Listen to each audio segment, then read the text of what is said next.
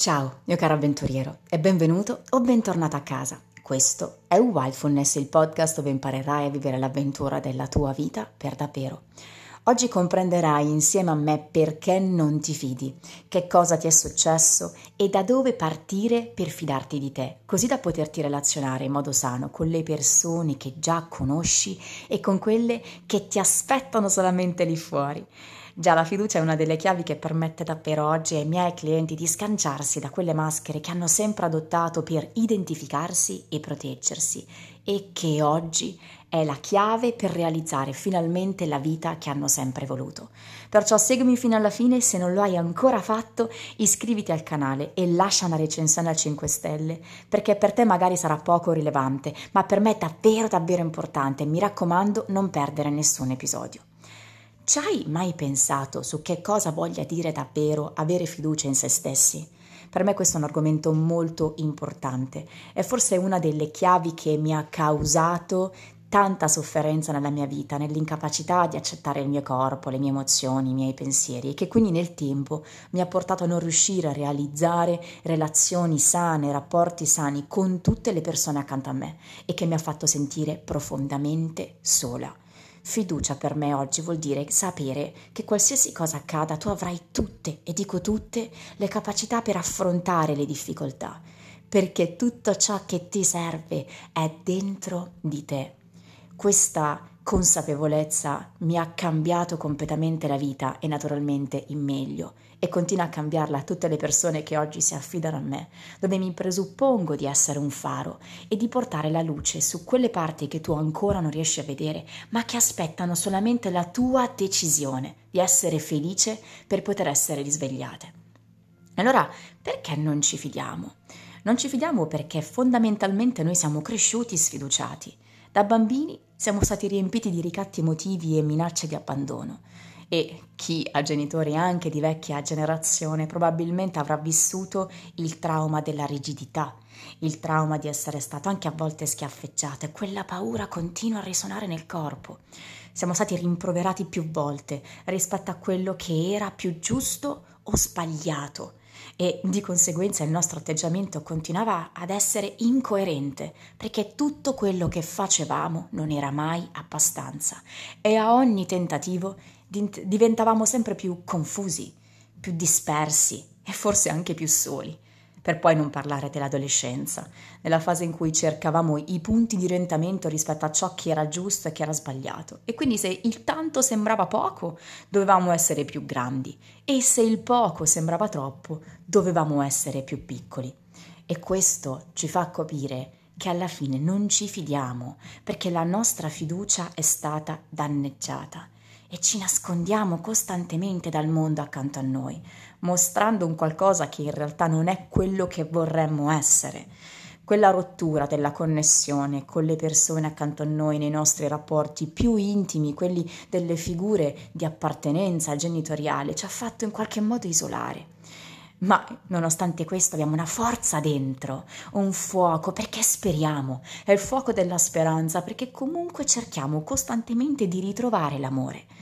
E poi ci sentiamo profondamente delusi perché nonostante tutti questi tentativi continuiamo a volte a fallire, ad attrarre cose che ci ricordano ancora di più quella che è la nostra convinzione, che non ci possiamo fidare di nessuno, che non siamo abbastanza, che non c'è un posto per noi nel mondo.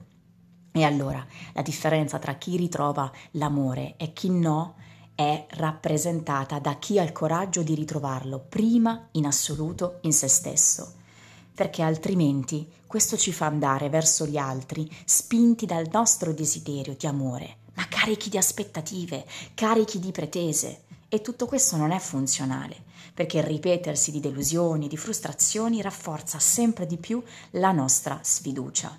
E quindi che cosa succede a non credere in noi stessi?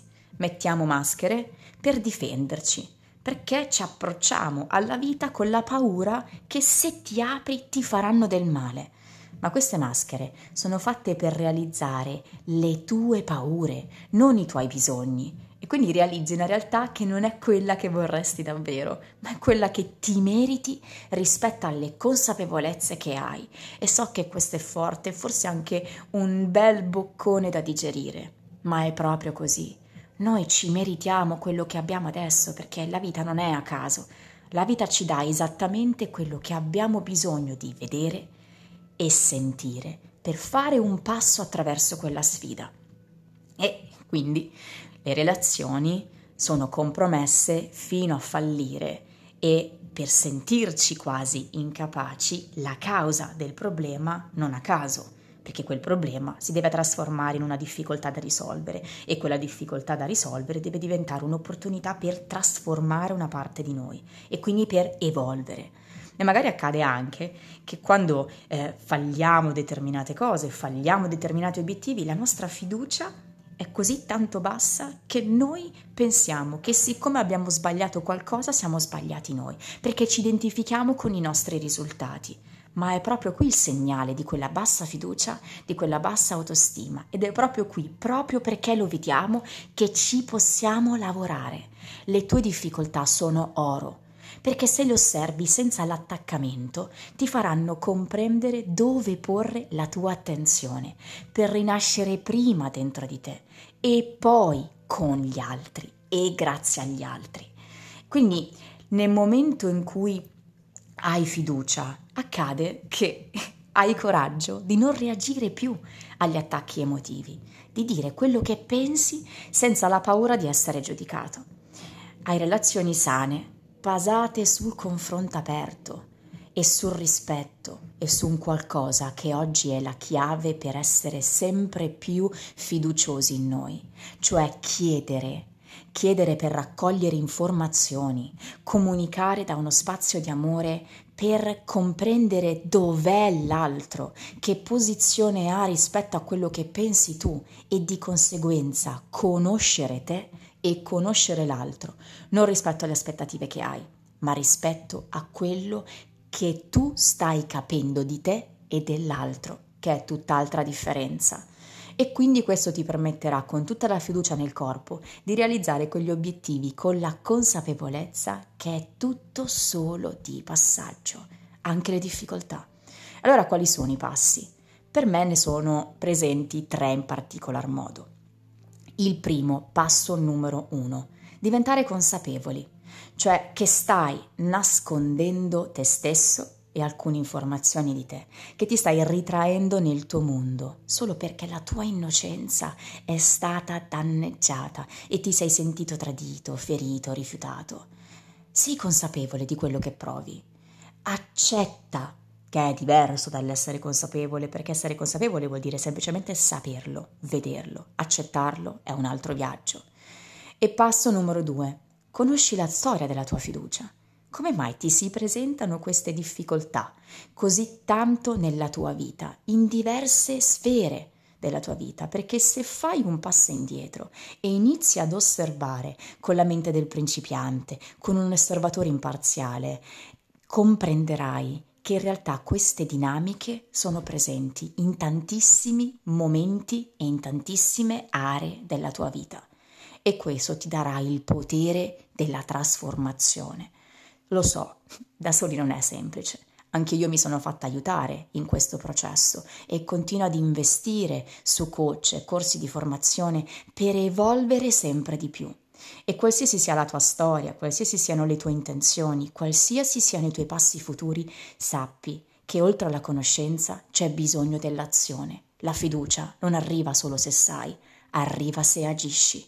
E questo è fondamentale, perché quando trovi il tuo faro hai una strada da percorrere e quando hai iniziato a percorrerla, finalmente puoi far spuntare le ali per volare anche in maniera indipendente. E te lo dico dal cuore, io te lo auguro. E una volta fatto questo, il passo numero tre, dopo di essere diventato consapevole, dopo aver conosciuto la tua storia, le tue reazioni, nelle proiezioni delle tue relazioni, passo numero tre è riconoscere e rispettare i tuoi bisogni. Di che cosa hai veramente bisogno?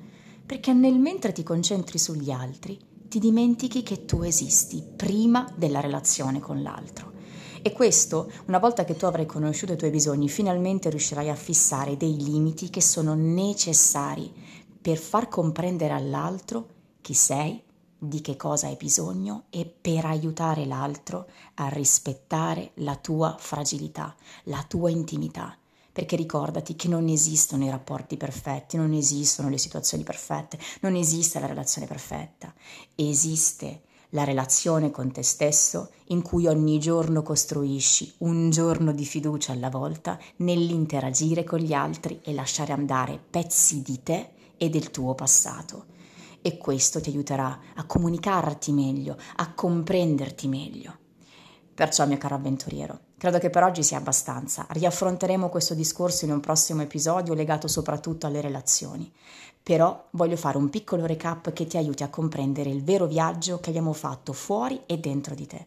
Abbiamo parlato di fiducia, la chiave per la tua serenità. Abbiamo capito che cosa voglia dire avere fiducia in se stessi perché non ci fidiamo e soprattutto al di là del danno che fa non credere in se stessi, quali sono le potenzialità e i passi da fare per conquistarsi quella fiducia e di conseguenza sanare la propria storia, le proprie ferite e le proprie storie con le relazioni e i rapporti esterni. Per cui Segui costantemente questo podcast perché toccheremo tutti i punti che ti serviranno per la tua indipendenza e per la tua realizzazione personale. E se non lo hai ancora fatto, ti spoilerò che c'è la possibilità di richiedere una consulenza conoscitiva gratuita con me. Perciò lo puoi fare qui commentando il podcast oppure seguendomi su Instagram. E noi, mio caro avventuriero, ci vediamo al prossimo episodio. Ciao!